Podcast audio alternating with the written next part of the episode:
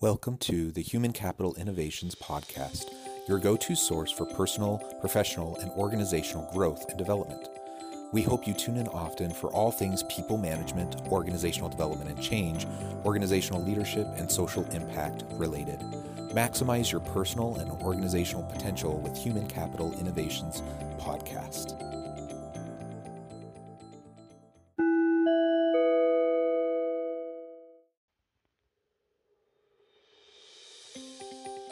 Welcome to the Human Capital Innovations Podcast.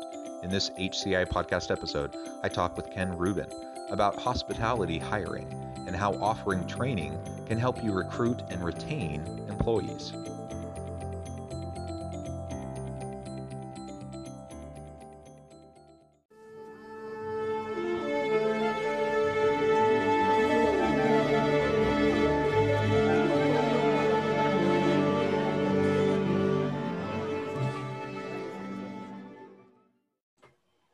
Ken Rubin, welcome to the Human Capital Innovations Podcast.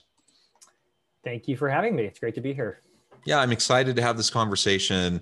We're going to be zooming in on the hospitality industry and focus our, our discussion today specifically on hospitality hiring and how offering training can help you to recruit and retain your employees. Now, certainly, I think a lot of the principles we discussed today will be applicable, you know, to people in all industries who are dealing with people management issues and hiring and the recruitment retaining piece can be really challenging. Uh, but of course, you know, with our focus on hospitality, I think uh, hopefully that will be really helpful for listeners who find themselves within that industry specifically. Uh, as we get started, I wanted to share Ken's bio with everybody. Ken Rubin, the Chief Culinary Officer uh, is a chef, educator, and food anthropologist with 18 years of broad industry experience overseeing Rouxbe's cooking course curriculum development and recruitment. Recognized for his expertise in education and training, food culture research, health and wellness, and product development, Ken nevertheless considers himself a lifelong student of every aspect of food. Ken has held top level management positions at well respected culinary academies, including Le Cordon Bleu Schools North America, Chefs.com, the International Culinary School at the Art Institute of Portland, and the Natural Epicurean Academy. As a volunteer, he served as a board director of the International Association of Culinary Professionals and is currently a trustee and chair of the Culinary Trust, IACP's uh, philanthropic partner. Ken is also a chair of the James Beard Foundation's Broadcast Media Awards Committee. Ken studied the anthropology of food and developed ethnographic research methods to understand how people learn to cook. He received his BA from Colorado College and an MA in anthropology from the University of Texas at Austin. What a fascinating background you have. Uh, I, I, I, must say, very unique, uh, very different than most people I interview on this podcast. So it's it's just really interesting. Um, thank you for joining me today. Before we launch into the conversation, anything uh, that you would like to share with listeners by way of background or personal context? Yeah, I think, you know, first of all, thank you so much for for having me. And I think that my background is really reflective of my passion for food and cooking, but really my passion for people and for culture and for helping people thrive and for, you know, helping those individuals reach their full uh, potential and having that potential really affect their communities and their families in a larger sense. Um, and that's so much of what I'm really interested in doing personally, but also through what we do at Rouxbe is connecting those those dots is really um, leveraging a platform so that the end result is you know are people who have better skills a better life uh, things to look forward to and a different relationship with with food ultimately. That's wonderful. I, I appreciate that background.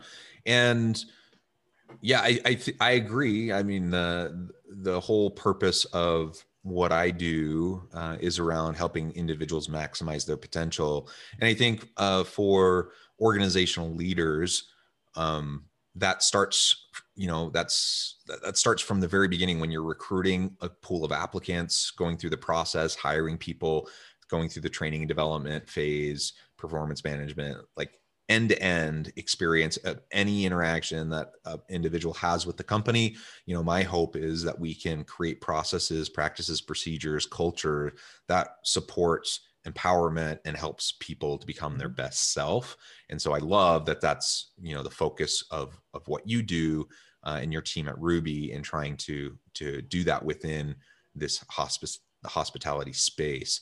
Uh, can you tell us a little bit more uh, specifically about what you're doing sure. at Rouxbe uh, in terms of the curriculum. Yeah, so Rouxbe's um, 100% online. We're a 15 year old online company that really was built for today's age, right? When we came into the pandemic world and we came into this new realization around distance learning and really all the things that impacted the culinary hospitality industry you know we felt very fortunate that we had built this this tool that you know was was very very effective at at training people keeping people engaged on the job or providing skills for people who might need to get reskilled or upskilled uh, who might be looking to get into that that new industry as it begins to kind of thaw out a little bit.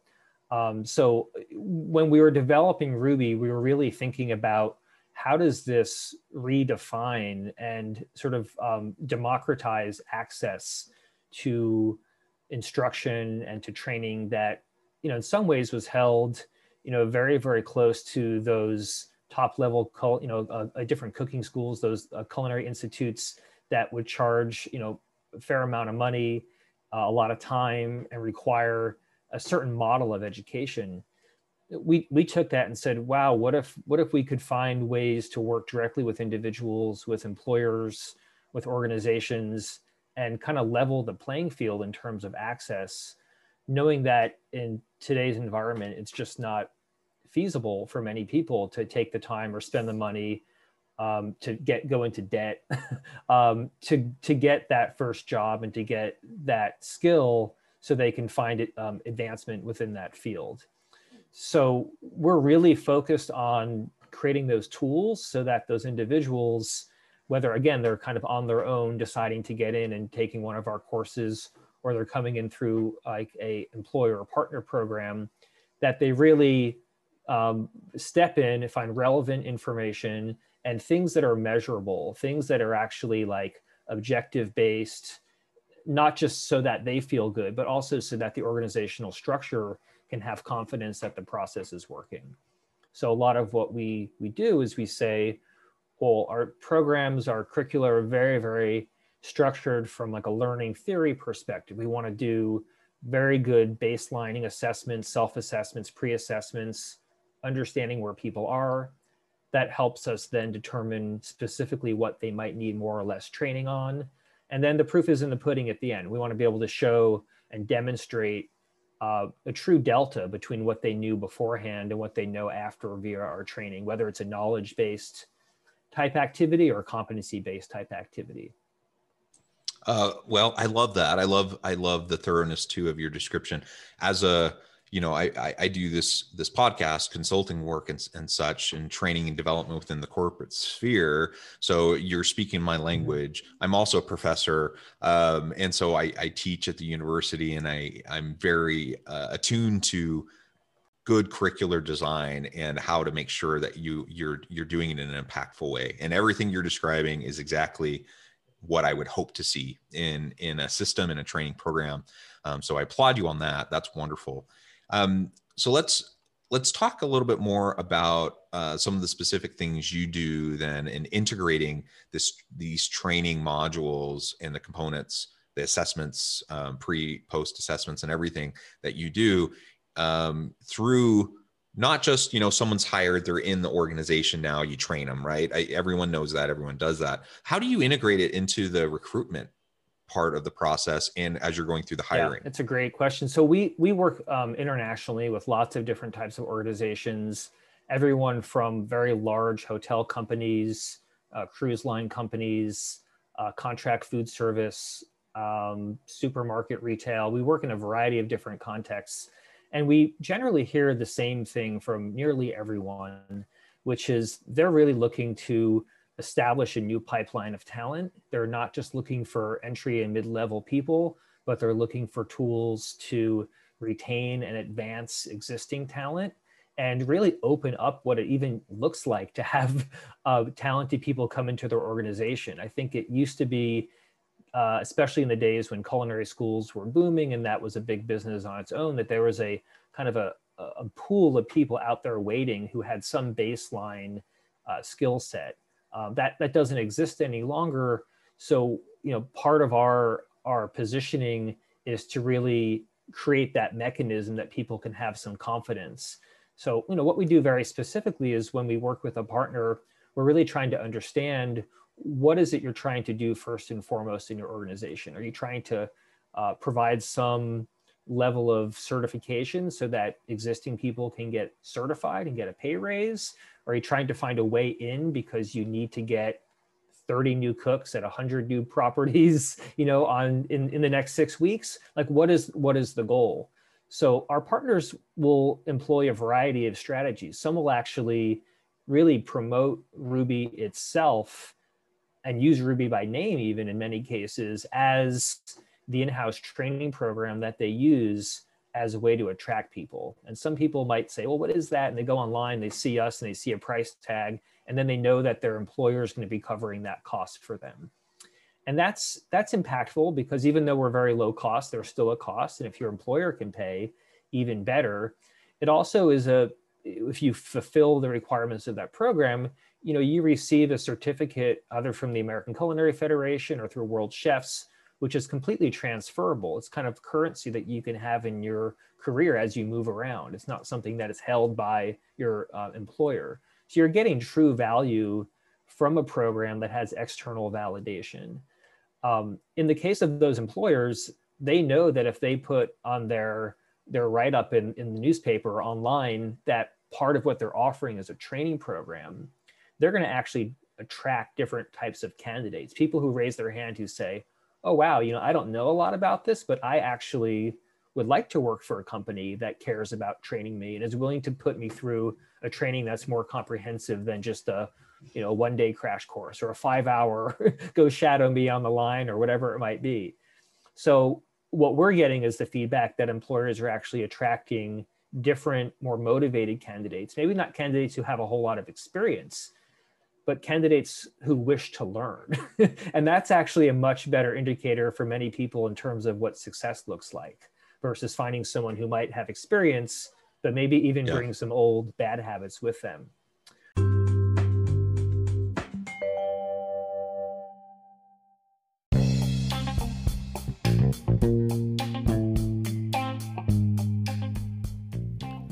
I'm excited to announce publication of my new book from HCI Press, The Alchemy of Truly Remarkable Leadership Ordinary, Everyday Actions That Produce Extraordinary results. Consider how the nature of work has shifted over the past 50 years.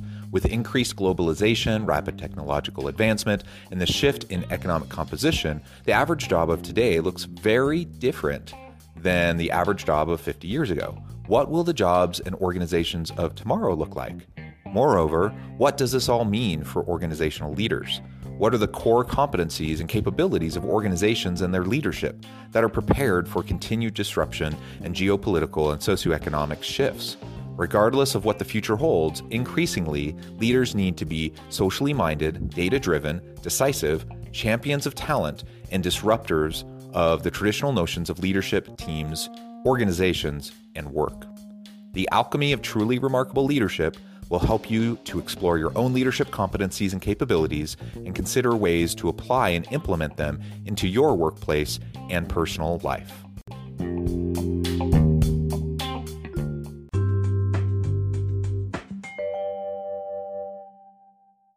Yeah, I, I think that's a really important yep. point.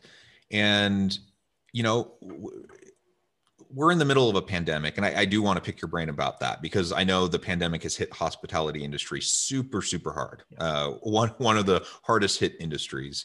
Um, but set that aside for a moment. Pre-pandemic um, hospitality was was struggling to find good people I, I, you know maybe not as much as like STEM or you know there's certain industries that we we just have like a huge shortage. Maybe it wasn't that bad in hospitality, but it, it, it's been a challenge, right, to get good people. And so creating systems where you can bring interested willing people in and then reskill and upskill them so they're ready to perform the work I, I, think that's the world we live in and this whole pandemic situation will get past it and we'll get back you know to a thriving hospitality industry and and then organizations are going to be fighting for talent again and it's going to be really difficult what what's been what's your take on that yeah, I think it's it's fascinating. We're seeing um, with the pandemic definitely some continuity of the same sorts of issues that are, I think, um, systematic within hospitality that need to be resolved around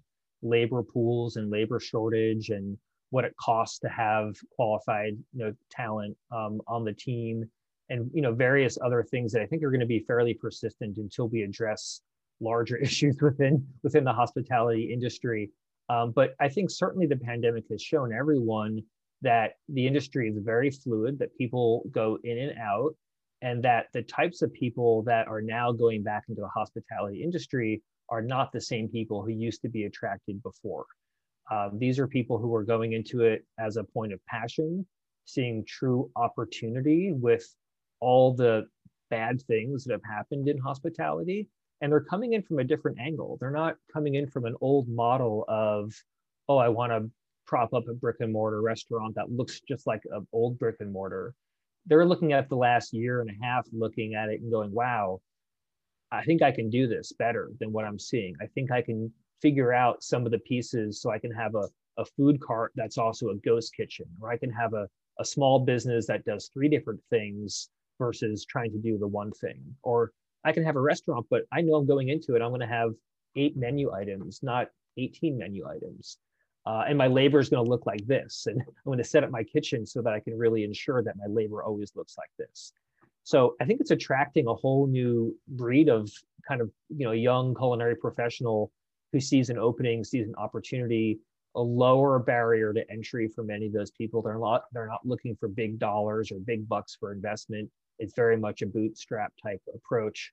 And that's and that's great. We're helping a lot of those people. On the enterprise side, I think, you know, big business, and we work a lot with those very large companies where we have in some cases thousands of learners in the system. They're really retooling. They've been in a a, a no spend, low growth or or falling, you know, uh, declines in the last year, depending on the on, on the segment.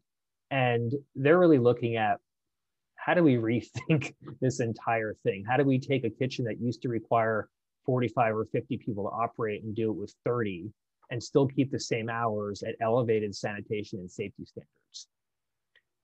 That, that becomes the real challenge. So, from an internal operations and training point of view, they're really just looking for tools that plug into that, that don't detract from that, because they have so many immediate things they have to deal with right in front of them. And of course they need trained people but they also need people to feel safe and to feel like customers are being welcomed and all those other sorts of things so it's a it's a real yeah. balancing act. Yeah yeah it, it definitely is. Um and j- just a little bit to my background I, I think listeners know and I, I, even mentioned to you you know i'm a professor. I, I teach at the university. I'm department chair in my department. Um, one of the programs in my department is hospitality management actually. Mm-hmm. and uh, and so we you know you're, you're everything you're saying uh, speaks to uh, the same types of issues that we're trying to face you know we're it's a different you know situation. We're a brick and mortar university. We do have an online program um, but we see the same things you're talking about. I, I think it's a huge uh, all all these issues are big challenging issues organizations are trying to face trying to figure out how to navigate. And and ultimately we need we just need way more high quality um, training and assessment tools out there that are flexible that allow uh, industry leaders to leverage uh, and individuals interested in the space to get to to get into it. Uh, and and you you bring up a really really important point um, you know about people who may have interest in in culinary who don't want to go work for a traditional restaurant. Um, you know the, gig economy has been on the rise for a long time. And and now it seems like the time is ripe more than it's ever been for people to to spin up their own little operation. And the barriers to entry are probably not that high.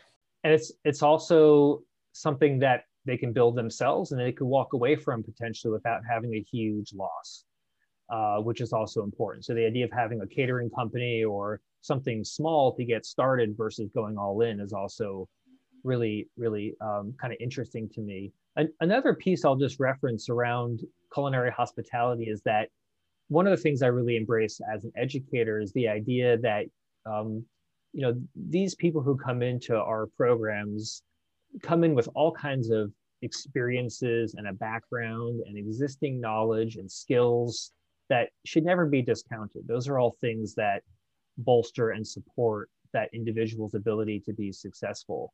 So, one of the things we try to do within our programs and with our partners is really create that um, understanding that you know there's no such thing as like uh, you know a to z go on the path and learn the skills in a sequence in culinary some people drop in with exceptional skills in one area and no skills in some uh, you know other area. And it's not always necessarily logical. So um, an example i'll give is like we typically hold up things like butchery or seafood fabrication as being very advanced skills for a cook. But there's a lot of people who grew up hunting and fishing well that's a very good skill for them that they know forward and backward but they've never poached an egg They've never made a pancake and they've never done things that we think are really basic, right? But that person has a place in culinary. that play that person has a potential role to play in terms of being an expert, even though they didn't follow a traditional linear path where they learn knife skills by cutting vegetables. Like they've been learning knife skills their whole life, just a, in a different context. So I like to take those people and really figure out well, what is it that you're good at? What are the things you're good at doing? Tasting, organizing, managing, um, scheduling, directing, timing. There's all these other skills that fit into what it takes to be a good culinarian that are not just, you know, can you identify these knife cuts or can you make this sauce and that, those sorts of things. Yeah, excellent, excellent. Um, well, good, Ken. It has just been a real pleasure getting to know you, and honest from a selfish standpoint uh, you know I, I, think we should get together offline and and talk more about the education space around hospitality because yep. that, sure. that would just be really fascinating but i appreciate all the insights you've provided today um, and uh, i want to be respectful of your time so before we close before i let you get on with your busy day i wanted to make sure i gave you a chance to share with listeners how they can get connected with you find out more about Rouxbe's and what um, and what you're doing and if it might be a good fit for for them. And then give us the final word on the topic for today. Yeah so wonderful. I really appreciate you having me. Um, if you want to learn more about Rouxbe you can just check us out online. It's rouxbe.com um, for people who are looking for professional training either from an individual perspective or from a group perspective there's lots of different uh, resources that you can check out there. We're very transparent in terms of what our programs entail in terms of a syllabus and those sorts of things. So we're always really excited to to meet people and find out how we can support their business or support their their own professional goals. Um, other than that, I just have to say, you know, despite all the challenges that the hospitality industry has seen um, in the last year and will continue to see this year, I'm incredibly hopeful because of the resilience and passion of the people who work in that space. Um, I've been in the industry long enough to know that uh, these are hardworking people who care about service, who care about quality and products, and about having these vibrant um, businesses serving their their their communities. So um, I'm not counting anyone out. I think it's just a matter of kind of refiguring and reformulating what it looks like for them. Wonderful, wonderful. Thank you, Ken. It has just really been a pleasure talking with you today. I encourage listeners to reach out, to get connected, find out more about Ken and his work, what Rouxbe's can do for you. And as always, I hope everyone can stay healthy and safe, that you can find meaning and purpose at work each and every day. And I hope you all have a great week.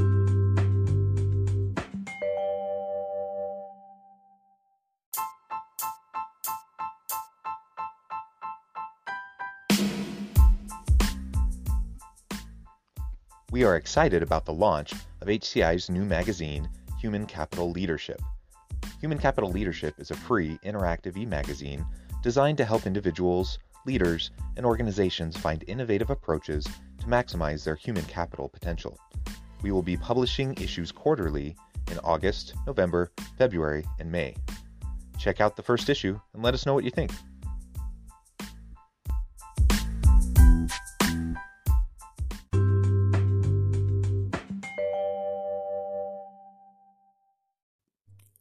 Thanks again for joining us for this episode of the Human Capital Innovations Podcast. I hope you stay healthy and safe and that you have a great week.